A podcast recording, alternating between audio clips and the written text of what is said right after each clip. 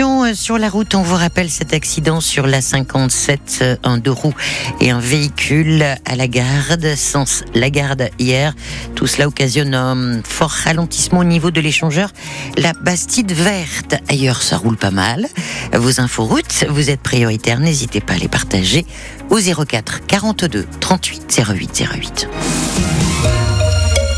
Émilie on dit non aux fermetures de Eh oui, à l'appel des syndicats, plusieurs enseignants sont rassemblés en ce moment devant les locaux de la direction des services départementaux de l'éducation nationale rue Charles Nédélec à Marseille. Les professeurs Philippe Bocara protestent contre la fameuse carte scolaire et de possibles fermetures de classe pour la rentrée 2024. L'exercice sera encore plus délicat cette année car selon le syndicat FSUS NUIPP, la carte scolaire sera construite à moyens constants. En clair, pas de moyens humains supplémentaires en enseignant pour la rentrée 2024. Ouverture de classe et fermeture de classe devront strictement s'équilibrer. Cette situation met en colère des parents d'élèves mobilisés dans les zones où via des indiscrétions, des fermetures ont été annoncées. Le rectorat, de son côté, ne donne pour l'instant aucun élément précis. Une première carte très provisoire sera ébauchée ce jeudi avec le Conseil départemental de l'éducation. Des évolutions suivront en mai avec le retour des directeurs d'école sur le nombre d'élèves effectivement inscrits.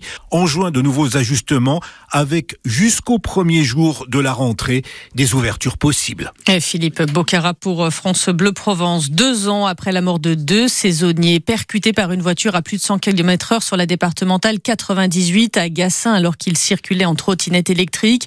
Le chauffard a été condamné à 5 ans de prison par le tribunal correctionnel de Draguignan. Le conducteur de l'ABM ne retournera pas en prison car il a déjà fait de la détention provisoire. Et puis les chenilles processionnaires sont euh, arrivées en Provence et elles ont de l'avance. Oui, plus d'un mois d'avance et ce en raison de la douceur de cet hiver. Les cocons blancs en soie visibles quasiment partout dans la région, dans les pins depuis le mois de janvier.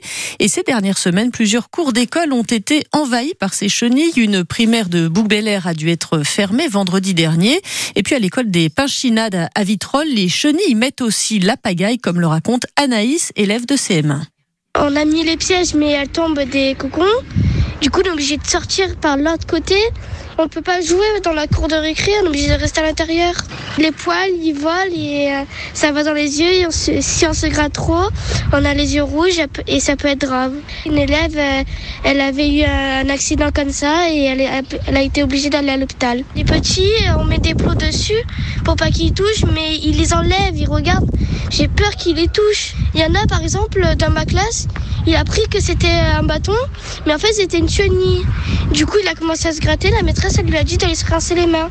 Il faudrait qu'ils viennent les enlever parce que, du coup, nous, on peut plus jouer dans la cour de récré. C'est énervant. Anaïs, élève de CM1 au micro France Bleu Provence de Fred Chapuis. On rappelle ses conseils, ne pas toucher les chenilles et les nids, ne pas faire sécher son linge en extérieur et en cas de contact, prendre une douche et porter des vêtements longs lors des promenades en forêt.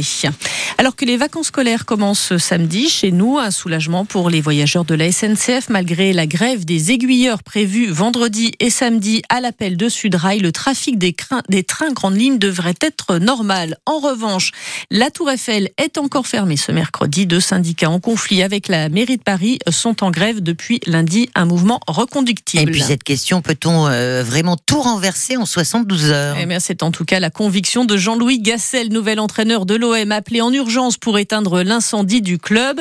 Le nouveau coach a dirigé l'entraînement hier à la commanderie et son premier test match, c'est demain au Vélodrome, le match retour des 16e de finale de l'Europa League. Jean-Louis Gasset, interrogé dès son arrivée, bien sûr, sur son âge, à 70 ans, est-ce qu'il a encore suffisamment d'énergie pour se lancer avec un club aussi compliqué que l'OM Voilà sa réponse.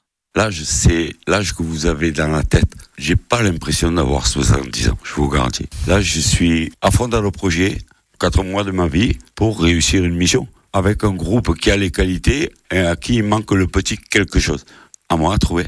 J'explique aussi qu'en 72 heures, on peut tout renverser, que tout est possible dans le football. On a un match de Coupe d'Europe jeudi, on a un match de championnat euh, dimanche. Dimanche ce soir, peut-être à 23h, tout va mieux. Mais qui c'est qui va jouer? C'est pas le président, et c'est pas moi. C'est eux qui ont le sort. Mais pour ça, il faut grimper. Donc mon âge, euh. Et voilà, on peut donc euh, tout renverser en, 72 heures. On verra ça donc euh, demain, le match retour face aux Ukrainiens du Chapkar euh, Donetsk, de partout à l'aller. Match retour dans un vélodrome où il reste 1000 places à la vente. Et puis les Marseillais recevront ensuite Montpellier en championnat. Et cette fois, ce sera dimanche soir. Triple championne d'Europe en 2018 à Glasgow, la nageuse française Charlotte Bonnet a décidé de ne plus s'entraîner à Martigues avec Philippe Lucas. Elle va s'installer en Suisse avec son mari où elle poursuivra sa préparation pour les Jeux Olympiques de Paris. C'est ce qu'elle annonce donc sur son compte Instagram. Plouf dans le grand bain, mot de météo.